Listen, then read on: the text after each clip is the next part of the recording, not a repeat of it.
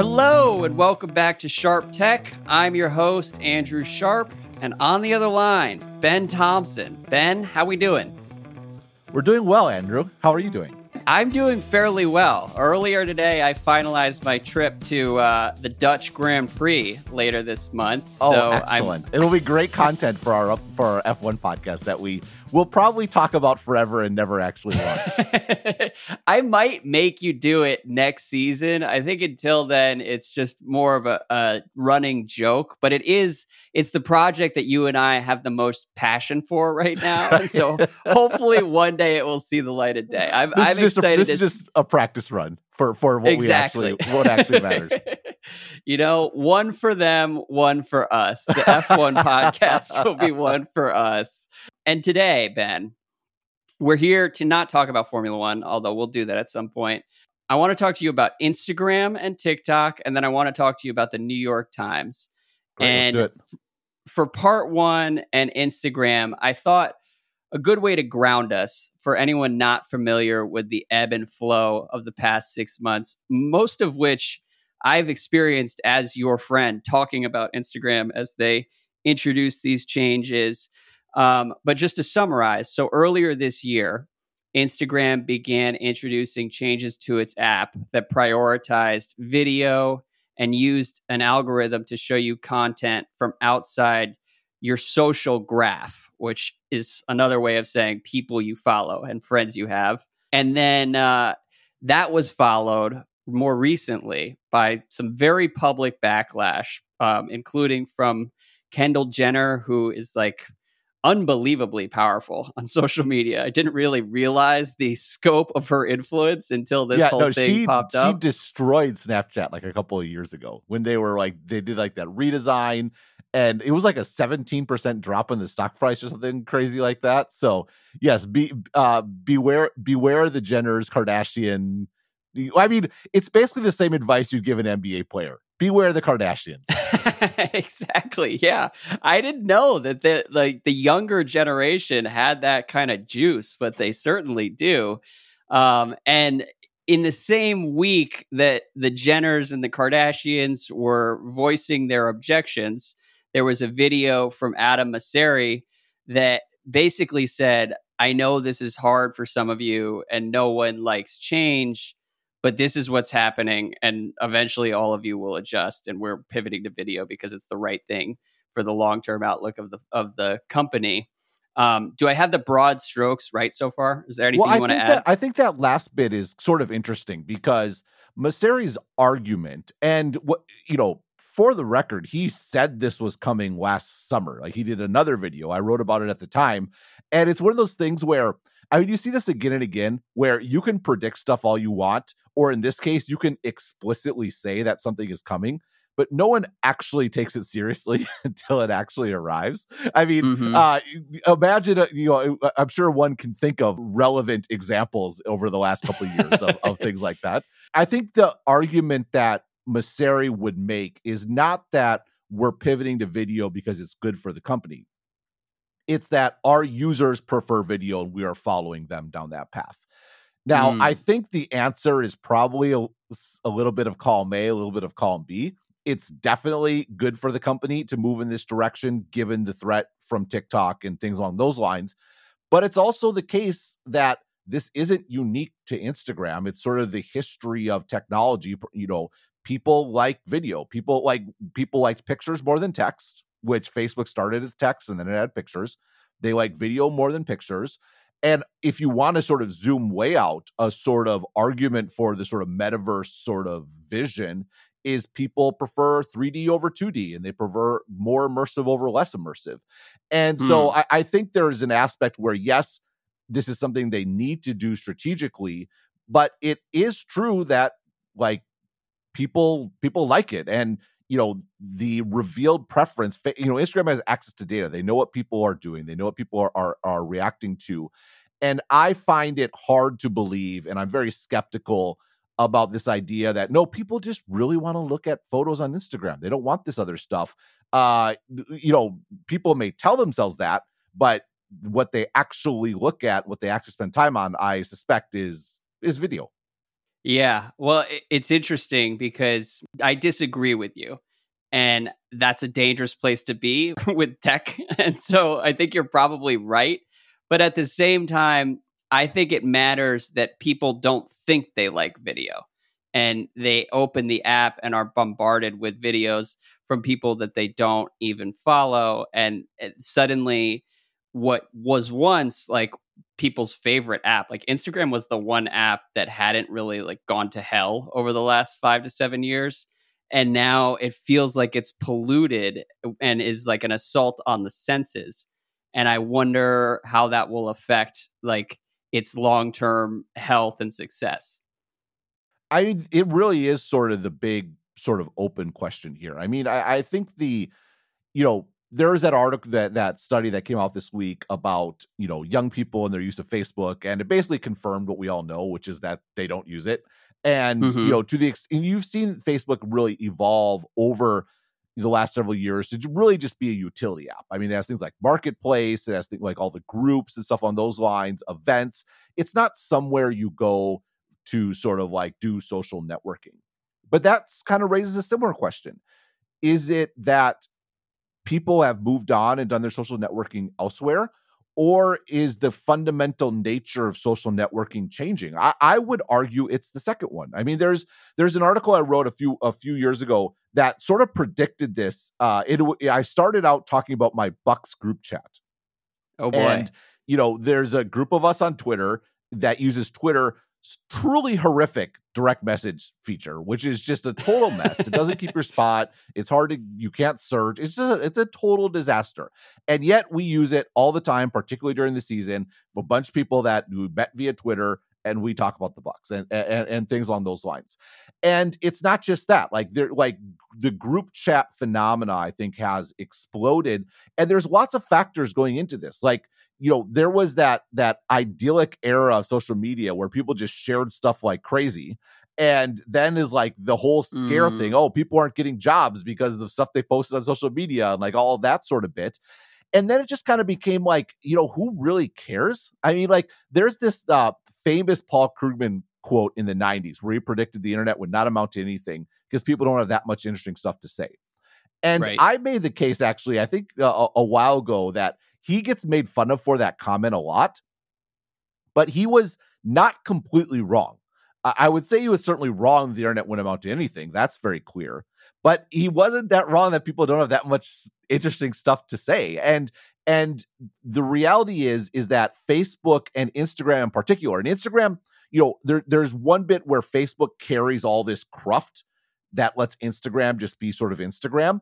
At the same mm-hmm. time, Facebook's sort of locked into what it is. Like like it's locked into the people you know in real life. Like and, and for better or worse. And it has your mom on it for better or worse, right?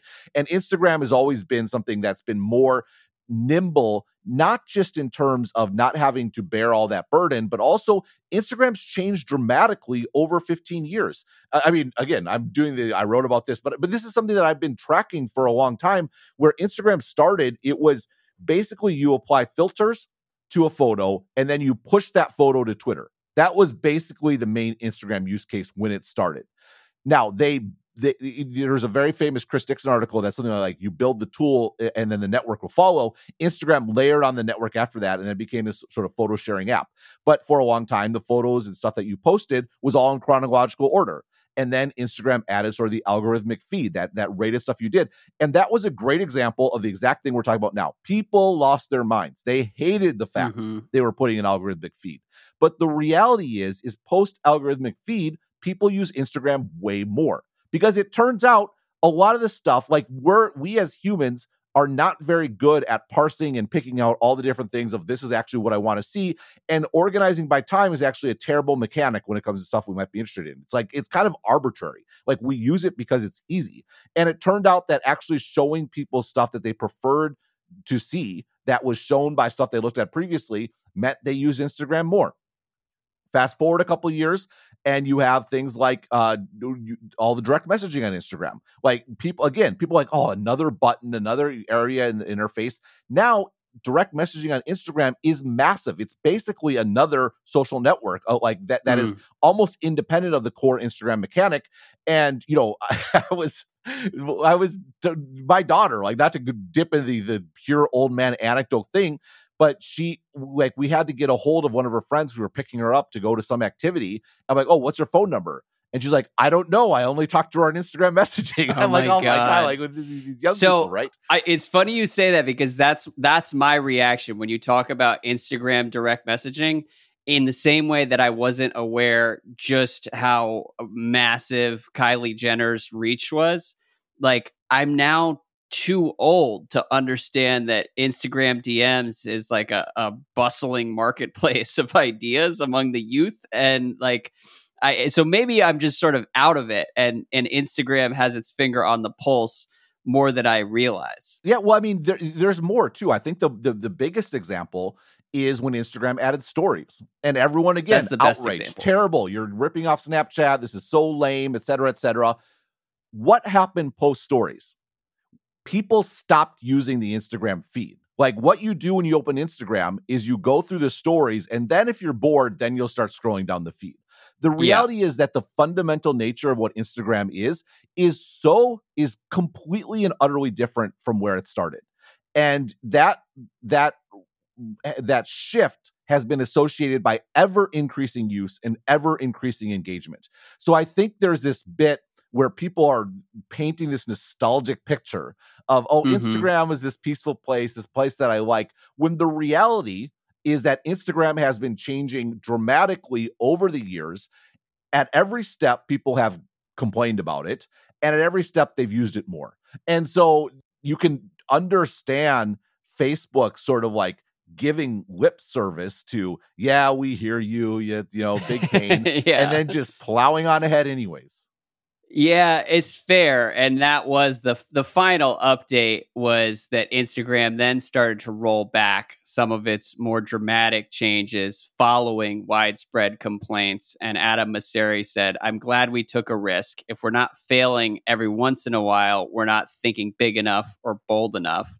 But we definitely need to take a big step back and regroup."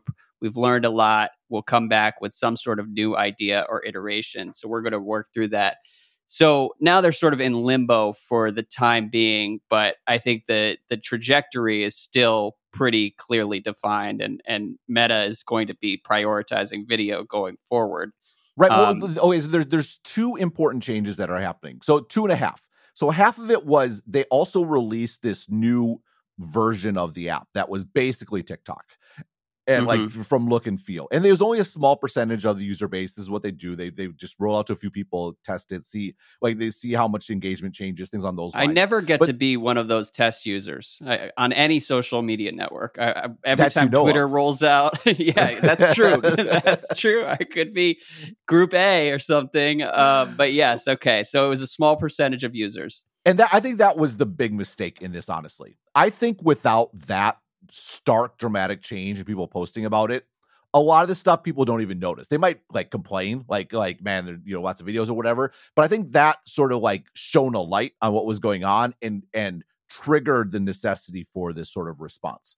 Uh but so and i i don't, I don't think that's necessarily uh a really important factor here. I think the, the there's two things that are going on with the shift. Number one is obviously the increase in video and mm-hmm. again, it's hard to parse apart how much is this what users want versus how much is this a response to TikTok. You know, clearly the response to TikTok is super essential, super important. We can talk more about that and why it's a threat. But that's yeah. that's sort of number 1. Number 2 is this algorithmic bit, the part where they're going to start surfacing things that you didn't necessarily, you know, you don't follow those people. And that more than anything, that's the TikTok threat and it, it was squarely in facebook's blind spot and i think that's the most important thing to understand about about this sort of overall dynamic which is tiktok came up in this world in china where you you obviously had the, the, you know the censorship regime and where peer-to-peer sharing is inherently risky and dangerous and actually uh, ByteDance's original product was called Toutiao. It was a news app and news is particularly risky in that sort mm-hmm. of environment. And so what Toutiao did is Toutiao develop this algorithmic way to serve news. And one of the things with, with an algorithmic way is it's inherently centralized. Like you're, you're it's going through the central computers, deciding what goes where, et cetera, et cetera. If you're going through that process, you can devalue certain things you can you can censor certain things it's because at the end of the day you're serving the users they're not getting the content from other people they're getting it from the centralized place and so you know there's this um you know, I think this this Peter Thiel saying that AI is like fundamentally left wing, crypto's right wing, and the idea is this uh, this centralizing force of AI lends itself to sort of centralized control. Again, we don't have to to peel that apart, but I think just the broader sort of uh, a view on that is interesting. And so they sort of leaned into this algorithmic recommendation sort of bit and that's the same sort of model that TikTok works on. Now, why it's yeah. so particularly compelling in the terms of TikTok or or its sort of Chinese equivalent is the the more difficult the format, the harder it is to do it well. So if you go back to text, a lot of people can write a funny joke on Twitter, right? Like like mm-hmm. and so there, there's an aspect where you can find good stuff just in the people that you follow. Photos, it's a little trickier to take a good photo than right. Maybe not. Maybe photos are even easier to be honest, especially with the rise of smartphones, right? and, and you have something compelling there. But you start getting to video, and it's hard to sort of make a compelling video. And I think yeah. one of the reasons, you know, even if you're on TikTok or you're on Instagram Reels, and they will surface ones, and you just look over, you like, uh, how many likes are on that? It's like, oh, this is a 10 like one. It's like, yeah, it looks like this is a piece of crap, right? and like, it, it, people are trying to make it cool and compelling. It's just not really cool and compelling. It's hard to make something interesting. And so you have this bit where Facebook was fundamentally limited in the amount of content they could serve you. Now, the reason they had an algorithmic timeline is because if you take if you follow 500 people on Facebook, that's a lot of stuff. They need to sort it and give you the best stuff. But mm-hmm. 500 is infinitesimally small relative to the entire Facebook network. And so TikTok comes with this advantage of we don't really care who you follow. You can follow people on TikTok. You might have some sort of input in the algorithm, but it doesn't actually decide what you see. And instead, we're going to figure out the stuff you like and pull in the best stuff across the entire network and serve it to you.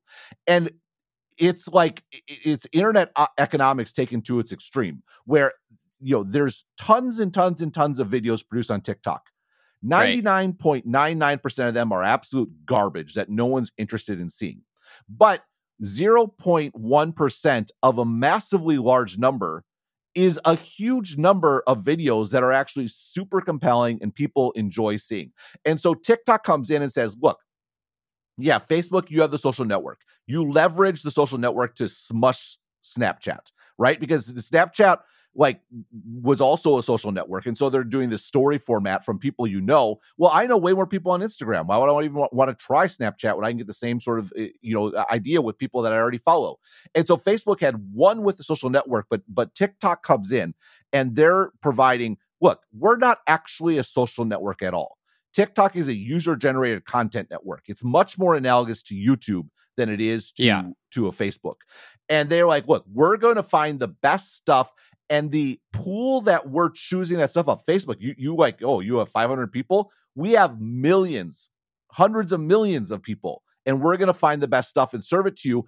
And it was so much more compelling than anything Facebook could serve up. And so, this bit about that's why the the shift to we're going to start serving you stuff from people you don't follow is such a critical one. That's the key response to TikTok. It's instead of being limited like our social graph for a long time it was our advantage. But yeah, this always happens with advantages. At some point, it also becomes your weak spot and your blind spot and a mill around your neck. And that is what happened to Facebook. And so that is a, a really fundamental shift. And to go back to that Krugman quote, it's like, yeah, most people don't have that much interesting to say. But the reason why the internet is fundamentally different is the scale. There's so many people in the world that if you can algorithmically pick out the best stuff, pick out all those needles in this huge haystack, you're mm-hmm. gonna be able to, you know, knit something beautiful or whatever your, your needle yeah. metaphor is. Well, no, I mean that makes sense and and you were on this very early. You wrote about this back in 2015 saying that Facebook needed to evolve its product beyond just content from your social network.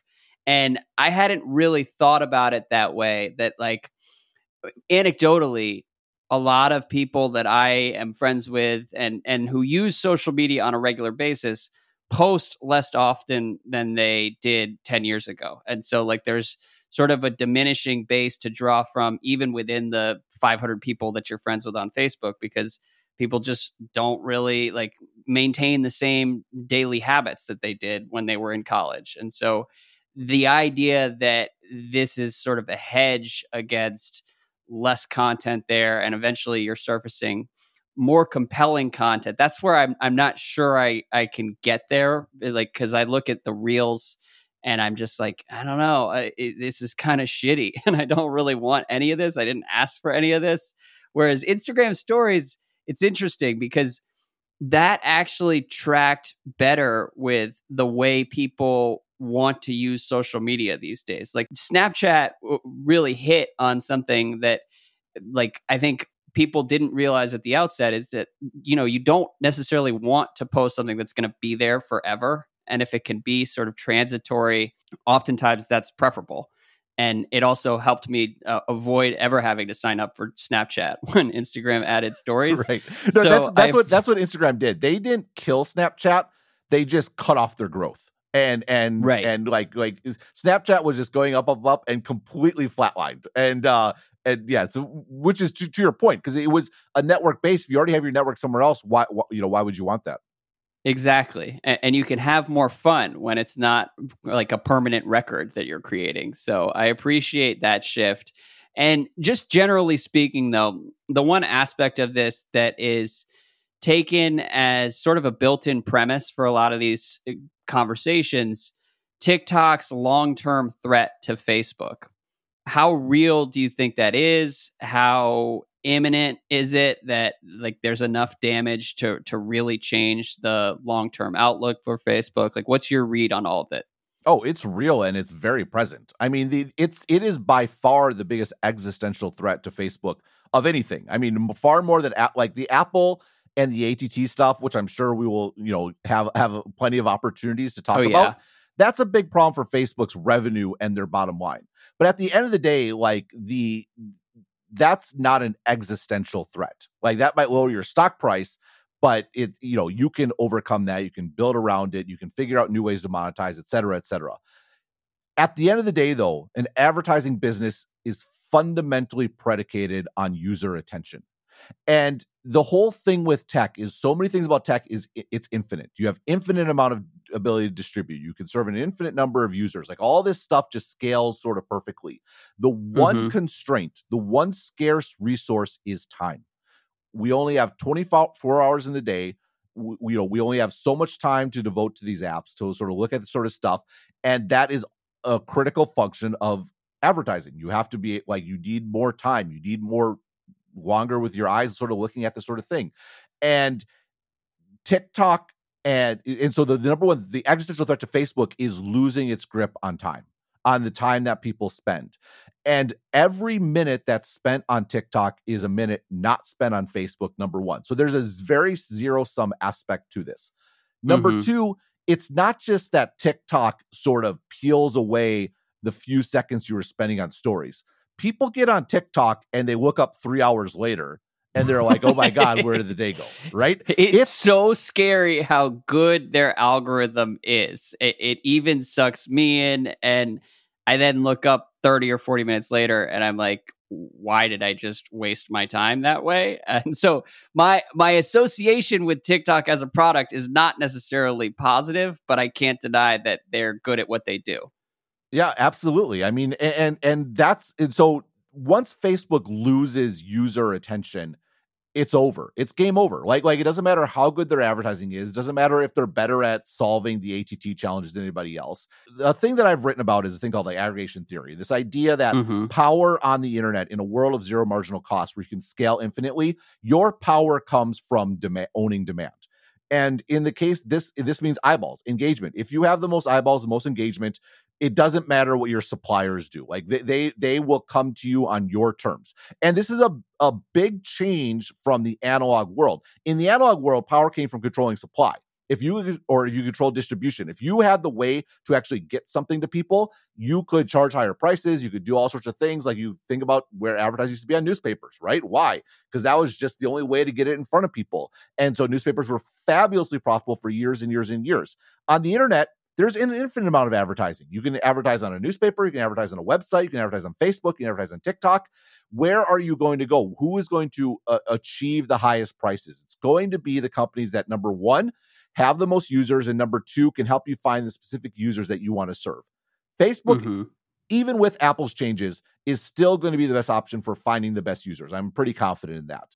But it doesn't matter if they don't actually have the inventory and ha- have a way to get in front of people who are there. And so, all like, all everything pales in comparison to this threat. And it's hilarious that the FTC is in the middle of suing Facebook for being a monopoly when Facebook is facing by far the biggest threat to their their their position that they ever have. I mean, the original FTC lawsuit against Facebook didn't even mention TikTok. The word was not even in there, and it, it like they have this crazy narrow definition. And it's funny, their definition is all about like defining what a social network is, and Facebook has a monopoly on this. And it's like actually mm-hmm. Facebook's entire problem is that they have been constrained to being a social network, and the and if you want to make an argument about monopoly you have to talk about something that's scarce. What is the scarce resource that is being monopolized? The only scarce resource on the internet, particularly in terms of an advertising based business model, is time.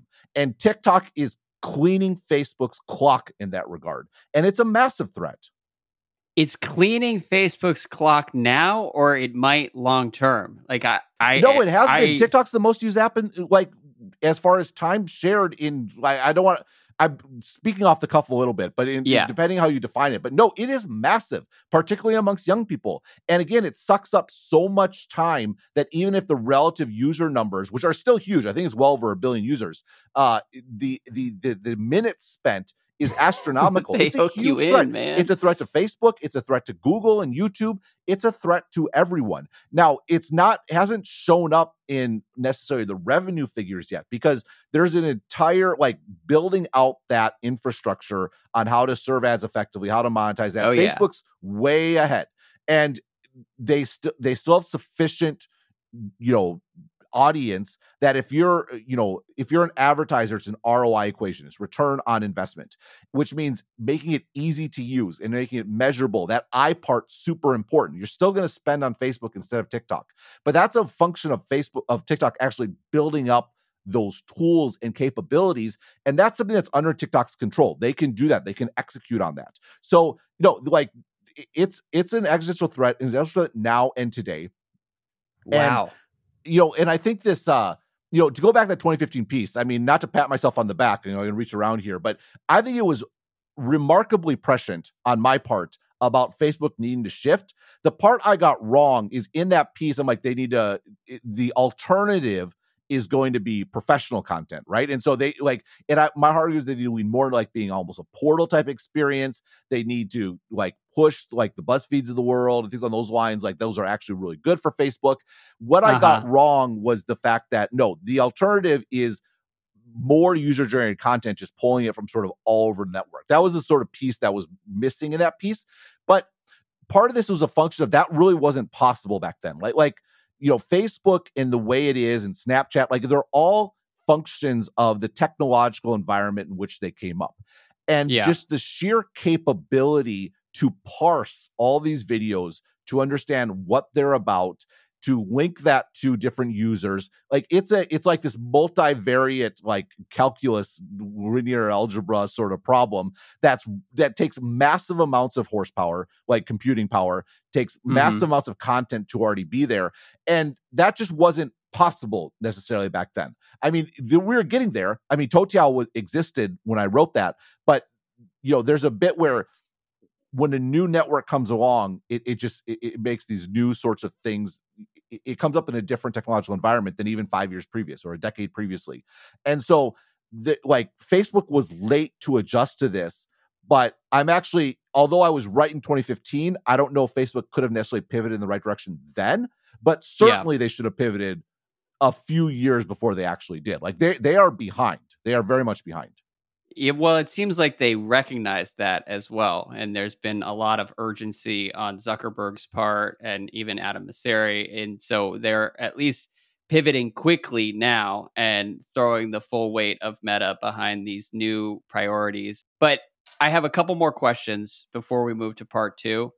And the first one is a possibly stupid question that I just thought of as you were talking about the existential threat to Facebook. To the extent that diminishing engagement presents an existential threat, wasn't it always inevitable that Facebook would fail in the long term? And the reason I was wondering about the TikTok threat is because so many people have been predicting Facebook doom for like 10 years for one reason or oh, another. longer than and that. So, mm, Since Facebook so, was founded and I'm one I I part of my brain assumed that this was another case of of those false prophecies. Um, but to the extent that TikTok is a real threat, wasn't it always a given that something like this would emerge and unseat Facebook? Yeah, well, I think the ideal Facebook strategy would have been what they do with Instagram, where you sort of have a cash cow and it's really hard to catch lightning in a bottle when it comes to like social networking and so you just buy what's next. And so i think ideally they tried to buy snapchat and then i think in an ideal world they would have tried to buy tiktok. And you know it's it's pretty interesting on one hand there's obviously problems there as far as like you know one company sort of dominating the space. I was going to say on the other th- hand this is the ftc suit you're you're laying well, out for them. right. Well on the other hand like if tiktok actually was owned by facebook and had facebook's monetization attached to it like it would be a phenomenal resource for like advertisers and for creators like there'd be way more money in the ecosystem because they wouldn't have to be built from scratch. There would be an aspect where instagram could stay instagram because the next thing is sort of down the road. I mean it, it, it's sort of intriguing to consider that this sort of de facto ban on facebook acquisitions is going to result in, at least from an Instagram traditionalist perspective, a worse user experience because the only mm-hmm. route for Facebook here is to basically take Instagram and change it. That also is why Facebook is such a fascinating company to watch because Mark Zuckerberg is, you know, the, you know, Sisyphus, whatever, or who is the one that's like pushing Sisyphus. the, the Sisyphus, pushing the rock of the mountain. You're right. He's in fundamentally in this area where there's a shelf life on your product. And he doesn't care. He's he's he's pushing forward. And you know, this is uh, a and it's interesting because there's an article I've been working on. I couldn't quite get it out this week. I, I might do it next week, but there actually is a through line to the metaverse here, okay. which is there's you know, if you think about this shift, you start out with friends and family, and that's super compelling, or classmates, whatever it might be. Then this is another shift that Instagram has undergone. Instagram is really about celebrities. And the celebrities might be ones you and I know about, like the Kardashians. It's by and large all these influencers that we have no idea who they are. But mm-hmm. if you, you know, but they're just like, they have like millions of followers and there's a huge advertising ecosystem, which isn't Instagram ads. It's, it's like them pitching stuff within their feed and like well, the whole influencer I will just, sort of thing interject there just to say that that's what Instagram is currently surfacing to me as they draw from my interests and generate extra content. I'm getting a lot of F1 WAG content, wives and girlfriends who are all influencers. And so I, I don't actually mind that. I, I'm, I'm familiar with the world and it's fun to follow along as everyone's on summer break in Mallorca. But it is um it's definitely true that like the most compelling content comes from like a fraction of the actual user base. Right. And so you you're already seeing this shift. Like this I this idyllic idea that Instagram is about my friends posting their photos. That has not been true for the vast majority of people for years. And and and and you see this sort of shift going on. Now now now we're undergoing it just step back the broader ecosystem. We went from friends and family to professional influencers. The next step beyond professional influencers is the entire network, right? That's what TikTok has pioneered. That's yeah, and just like and this is a function of this is like sort of YouTube versus Netflix, right? It's like professional content all of which is going to reach a certain quality bar, although you may quibble with Netflix, but you know, bear with me here, versus mm-hmm. YouTube, where there's literally like hundreds of millions of of content uploaded every day or billions of hours or whatever it might be, most of which is crap but you don't see the crap. Like this is a such a key difference. You only see what the algorithm surfaces for you or what you search for explicitly. And this world of abundance, if you can just pick out the good stuff, you end up with a far more compelling product than any professional organization could ever put together. Do you remember Quibi? Uh, I do. I, de- I never actually used Quibi. So you I and everybody else never used Quibi. What was Quibi? right. Quibi was basically we're going to make this mobile first experience that's going to be professionally produced. And they went this big thing like, oh, all the stuff out there is crap. We know how to make good content. We're going to make this compelling product. Complete and utter failure. And it's striking is that that failure happened at the same time as TikTok's rise. Because mm. on the internet, there is more power, more compelling content, in volume combined with algorithmic recommendations than there is some sort of tastemaker choosing what you can or cannot see. YouTube is doing the same thing to video, and, and you see this. Uh, you like the inner Twitter did this to text. Like if you just have more stuff and you have the capability, which Twitter doesn't really, but to pick out the good stuff and serve it to people, you're going to have a more compelling product than professionals can ever produce. And, and, and you see this pattern again and again and again. And so you're moving from friends and family, which was more compelling than like buying a newspaper, right? Uh-huh. So, so let's, let's back up. So you had the Sears, like the New York Times, whatever, like serving up the the gospel, and that's what everybody reads. Then social media came along where you could read stuff from your friends and family. People like that better than like one centralized source. Then you came along where you had this professional influencer. But again, the professional influencers were attuned to your interests. We're not all following the same professional influencers. It's like custom right. to you. People like that better because turns out professionals are better at making content than my friends and family. But it's a it's a different layer of professional than like sort of like the the, the newspaper that went on your doorstep every day. The next step is the entire network. So it's not just like these, these people that I choose to follow. It's like we can understand you better than you understand yourself. And we're going to give you this sort of compelling stuff. If you fast forward a few years, it's not just AI choosing the best content to make for you, it's mm-hmm. going to be AI making the content. And when DALL-E oh came out, I wrote about this. no, I wrote about this in the context that like the DALL-E is one of the most critical products to come out to understand the future of the metaverse because one of the challenges of like a metaverse in a 3D environment is creating these assets is very expensive. It's like how can you ever create enough stuff and you end up with these constrained experiences that are the same for everyone? It's the only way to sort of get scale and it's not really compelling. But when you start imagining a future where you can explore an environment, you can be in this 3D immersive experience and it's created on the fly, custom for you and it's uh-huh. the same sort of idea where it's serving you F1, you know, hot wives sort of sort sort of stories, but it's doing it with, with, like you're you're like it's creating an F1 experience for you. Like oh, there's all sorts of crazy stuff that you can imagine. And suddenly, like it's this takeover of AI. AI is is moving up the stack. Right now, it's just recommendations, but you can see 10 years down the road, 20 years down the road, we're all living in this perfectly customized, attuned to us sort of experience that's so compelling. Yeah, we might say, man, I can't believe I just wasted all the time doing it. But the key thing is you wasted that time and it was ours. And mm-hmm. and and that's the through line here. And this is sort of the big thing, the big sort of uh bull take for Facebook in the very long run is they got sufficient scale and money and power and capabilities in the social network era that they have the resources to create this next era in a way that the hot new startup would never have. Just can't do. Yeah. And and and the hot new startup like, well, we have we have a new social network with all the T's on it, and people don't care because social networking isn't very interesting anymore.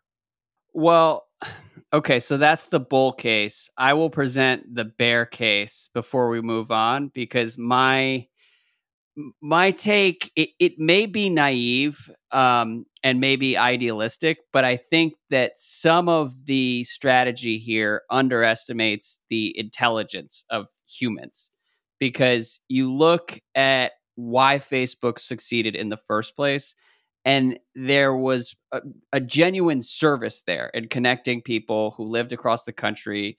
You got to see their photos and, and like there was real value in being able to remain close to a network that was distributed all over the place. In the same way that like netflix they gained market share by providing consumers with a useful intuitive and enjoyable service.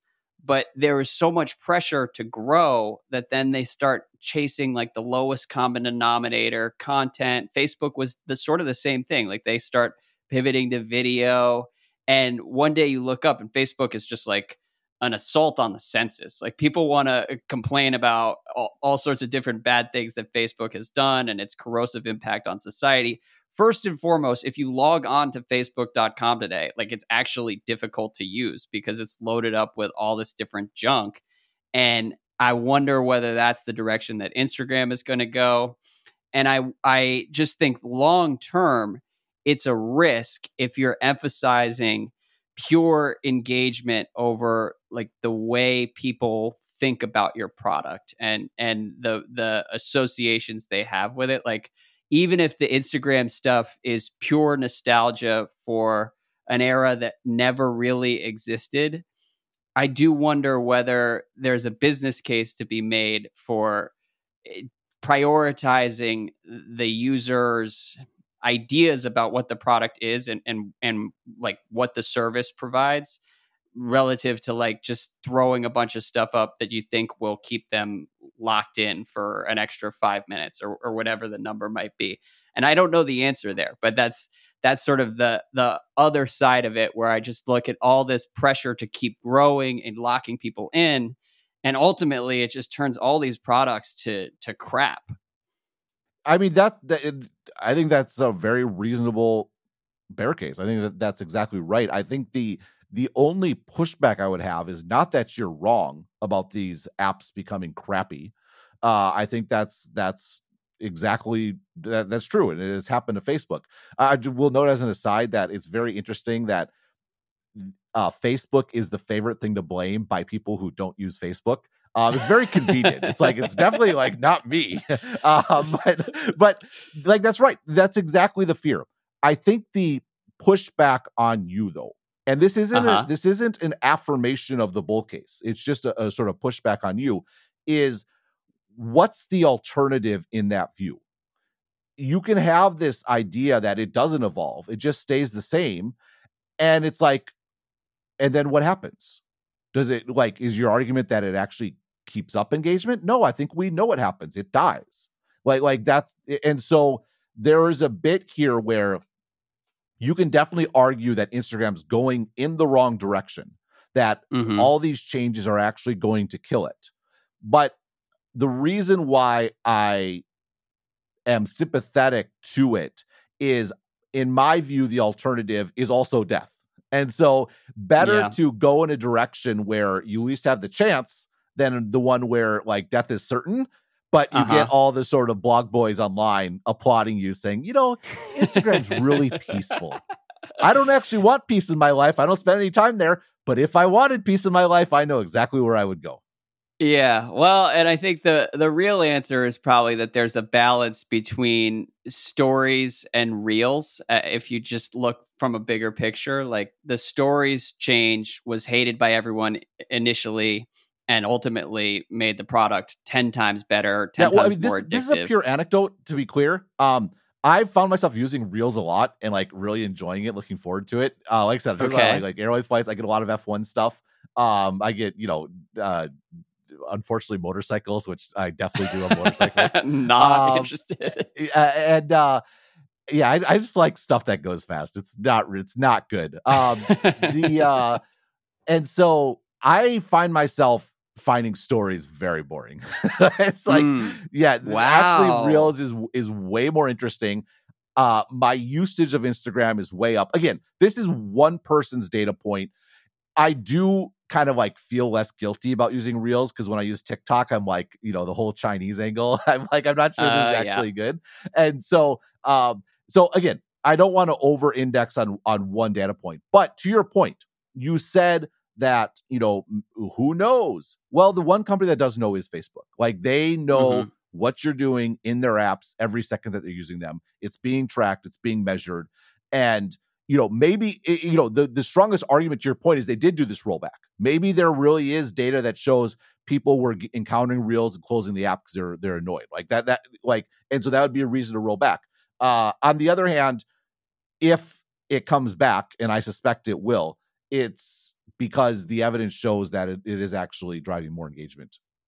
Interesting. Well, we'll continue to monitor it. Hopefully, we'll get another Adam Mosseri video in four to five months. Um, my favorite take on that video was from one of our mutual friends who said Adam Mosseri looks way too good to be a CEO of a major company. He looks way too healthy. He's tan. you want your CEO to look a little bit more frazzled and um, burnt out, but he just looks great. So good for him. Um, Living part well. two. Yeah, exactly. He's doing great, regardless of the Instagram backlash. Part two, I want to talk about the New York Times. You had a terrific interview with Meredith Kopit Levien, president and CEO of the Times. And I want to talk about a couple different themes you guys touched on. But first and foremost, just as a general comment, I really appreciated the interview because it feels to me like I think there are millions of people who are online every day and they experience the New York Times as something of a daily punching bag. And you've got people complaining about it from all places on the political spectrum. Everybody seems to hate the New York Times if you sign on to Twitter. But the big picture reality, when you zoom out eh, over the last 10 years or so, like the Times has responded to all sorts of people who were predicting the death of traditional journalism by absolutely dominating all of the new media that was supposed to replace the Times and every other newspaper and ultimately becoming more successful and, and more powerful than ever. I, I, I like that you highlighted that side of the story because honestly, like it's a pretty incredible story that doesn't get highlighted enough as a bunch of weirdos on Twitter spend all day like accusing Maggie Haberman of treason or something. Like the the, the, big story of, of, the Times is pretty amazing. Yeah, well, I mean, it, it, it, was a hilariously mismanaged company for the, like the first twenty years of the internet. I mean, mm-hmm. they, they, they didn't know what they were doing. They're putting their stuff was available. Then they had a paywall. and They had all sorts of stuff. They had no sort of like idea where they were going, making bad acquisitions, not making good acquisitions. Uh, they built this huge building, you know, downtown New York that they had to sell. Like it was just, it was a, a, a total, a total mess. And it's interesting because you know there, there's an aspect, and and, and did acknowledge this, where a big part of the Times growth over the last decade is was Donald Trump. Like like people mm-hmm. like Donald Trump was the greatest news story uh, uh, of in like the history of news stories. Just constant material every day. People, you know, still and, is. Well, there, out of office was, two and a half years. Here we are know, again. When I went to business school, we we uh we had to do this week. I can't remember what it, I can't remember what it's called now. We had to do like skits and do performances and like treasure hunts and crap like this. And we were all you know organized into different teams and there was like 10% of people that were just way too into it and they like did everything and like the rest mm-hmm. of us mm-hmm. just like sat around like this is the stupidest this is i'm paying how much to do this this like yeah. be treated like a kindergartner and so then there's this this opening class like this management class and what on the first day the professor's like you know ask us oh SOAR no that, that SOAR is uw i can't remember there's like what did you think about you know the week that you had and like of you know some people like, oh, it's great. Like, no, it was ridiculous. Like, why are we doing this? And he said, like, well, what we come to understand is the way you create like great teams and you create like sort of like is you have these shared experiences. And he's like, this, you know, one of the best ways to do that is you accomplish something you do something together and so those of you that you know put on these performances these are things you you you created bonds and like now going mm-hmm. forward you're this huge class of, of people that never knew each other you now have friends for life and then he's like but the even better way to create a shared experience is shared misery and the fact Ooh. that most of you hated it was actually part of the point what like you're you're you're there and you're complaining together and you're you're miserable and you're finding solace in each other also being annoyed and miserable.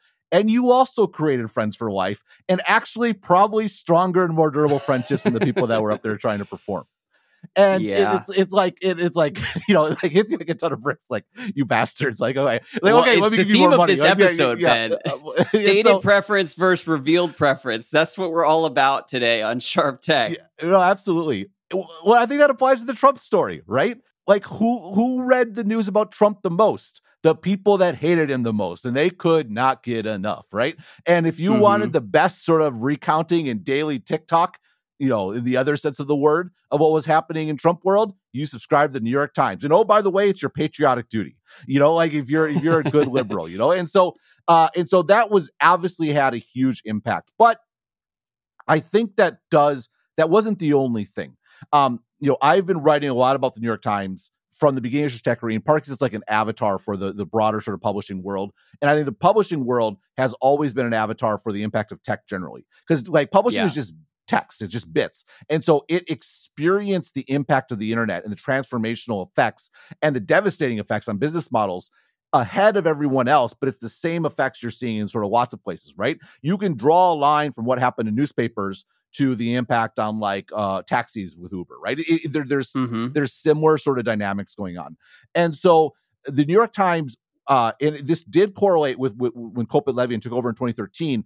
They made this conscious shift. And they wrote this this this white paper about what they were doing. And it's actually one of the better business documents i've read over my time at Stratechery, which really leaned into this idea look we need to align. We're going our focus is going to be subscriptions and subscriptions are the right play in a world where you have platforms like facebook. They're going to dominate advertising. They're going to give a lot of little stuff from everyone to you. You will need to get customers that value what you have build a direct connection with them and monetize them on an average revenue per user basis way higher than you're going to get with ads. That's what I do with Stratechery. I get $120 per user per year, which is way higher than I can ever get per, per, per advertising. That limits yep. my audience, but that's okay. I don't have a mass market product. You need to have your business model and your content aligned.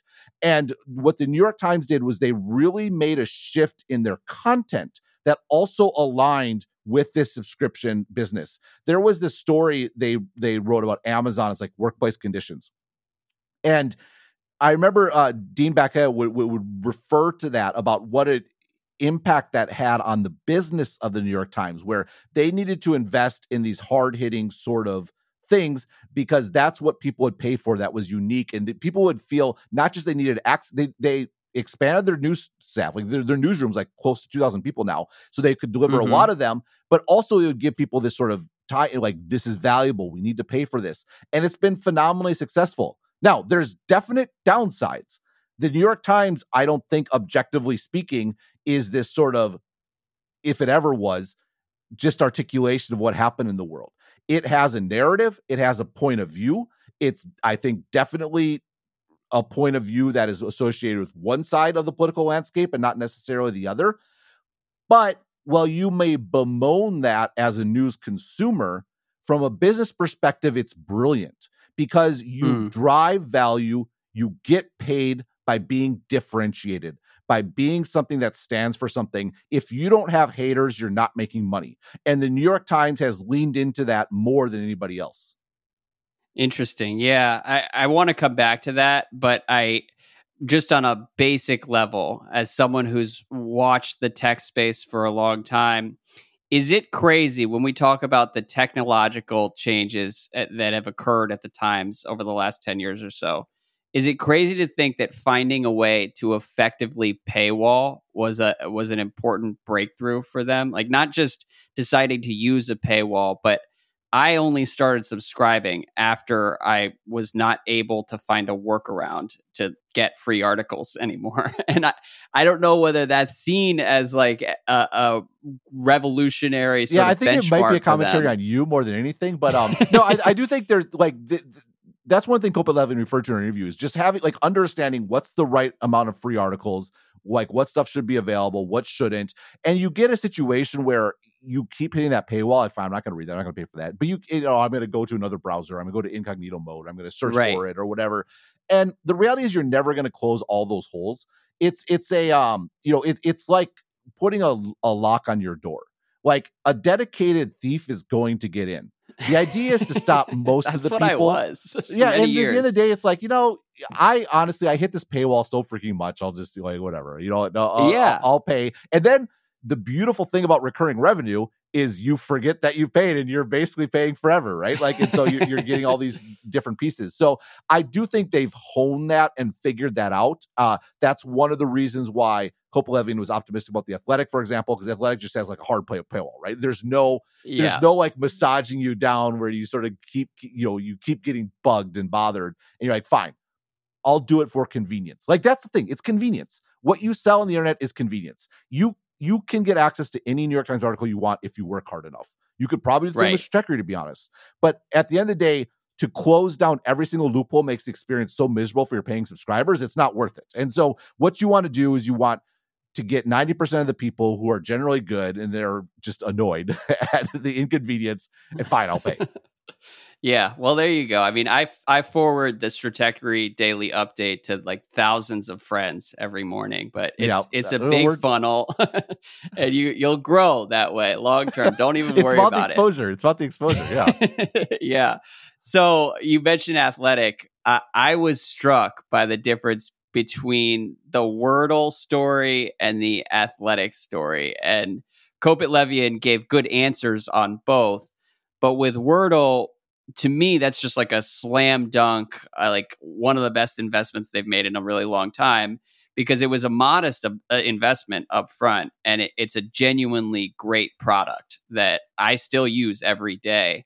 And then with the athletic, you know, they paid 500 million plus for the athletic and I I don't know you pointed this out in the interview. I don't know that the athletic is that different or superior to a lot of the free alternatives on the market. So, what do you make of of either of those moves? I, will let you take it in either direction, and like the the long term plan for the athletic. Yeah, I mean, though, I, I, think you you you just said a Wordle. I mean, it, it's it, it's a it's a daily habit. People go to it every day. They could put other stuff in there. Like it provides, it, it's a fun association with the Times, right? Like even if you hate mm-hmm. the Times, it's like, oh, I do like exactly. And the crossword puzzle is pretty good. it's like, yeah, they have some you know interesting lifestyle stuff, right? And so yeah, there's nothing but upside there. It, it, was a great great acquisition, made total sense. It was one of those acquisitions where it happened. It's like, oh, of course, that's that's who's going to buy Wordle. Like that makes that, yeah that, that, that, that that's perfect. Um, I like the idea of the athletic acquisition. Like Kopit Levien made the point that look, they're they're getting scale right away as far as production goes, like tons tons of reporters and, and editors and all those sorts of things. I think there's a mixed bag as far as quality, uh, to say the least.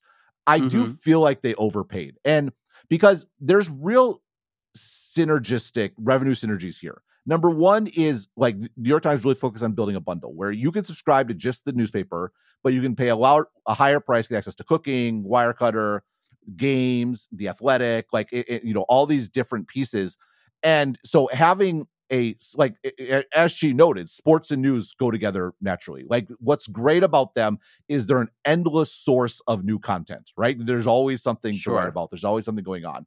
And so that makes a lot of sense. The other thing is the New York Times still has a a meaningful advertising component. They're actually getting tailwinds because they have all this data about their readers because they subscribe like they know their address they know their credit card they know their user they know all this sort of stuff they can mm-hmm. serve them ads that are targeted in a way that like Facebook can't anymore because of Apple's changes. Whereas New York Times, it's all first party. They they, they can do that, and the Athletic doesn't have advertising. So they can change it to not just that funnel to bring people in more, but much more of a freemium product. And and, and like there's a big advertising opportunity there. And advertising is a natural fit with sports uh, um, also. And so and then the athletic has a podcast. Like there's just a lot. It's a really natural fit. The problem yeah. is who was paying for the athletic? And the athletic was losing gobs and gobs of money. They're like they you know, I think that like, I, they were locked into this like we're never going to have advertising. We're this sort of vision. The problem is they I felt created a product that, to your point, was no different than free products. It's like, why should I pay for this? They hadn't had that New York Times come to Jesus moment where we need to get away from day to day beat coverage and lean into yeah. In-depth sort of stuff. Well, and, and that was the idea with the athletic. And, and, when you say the quality varies, it's never bad quality. Uh, like it, there's a baseline standard yeah, it's, that like, everybody adheres to. Exactly. That's yeah. I, have found myself thinking like, all right, well, this is no different than a story in the Washington Post or anything else. So yep. like, what's what's really going on here? Right. And, and so I, what I feel like I, I feel like the New York Times they they have the capability of significantly increasing the value of the athletic by one tying into their bundle, two uh, applying their know-how as far as increasing subscriptions, and three adding advertising. The mm-hmm. problem is, I feel like that value they gave to the athletic. It's like, look, you could be worth five hundred million dollars to us. Here's five hundred million dollars instead of like, look, your business today on your own, two hundred million, maybe I guess, and then we can increase it. Uh, um, you know, so I think that that's it feels like from my perspective that was that was the mistake. It was just the price. I I like the acquisition. I like the concept. I do think the New York Times can make the Athletic really like the Athletic needs what the New York Times did to itself. Like, it, like and so I I mm-hmm. think there's there's a real opportunity there. I just think they pay too much. Interesting. Okay. Well, I want to close with one thought to get your reaction.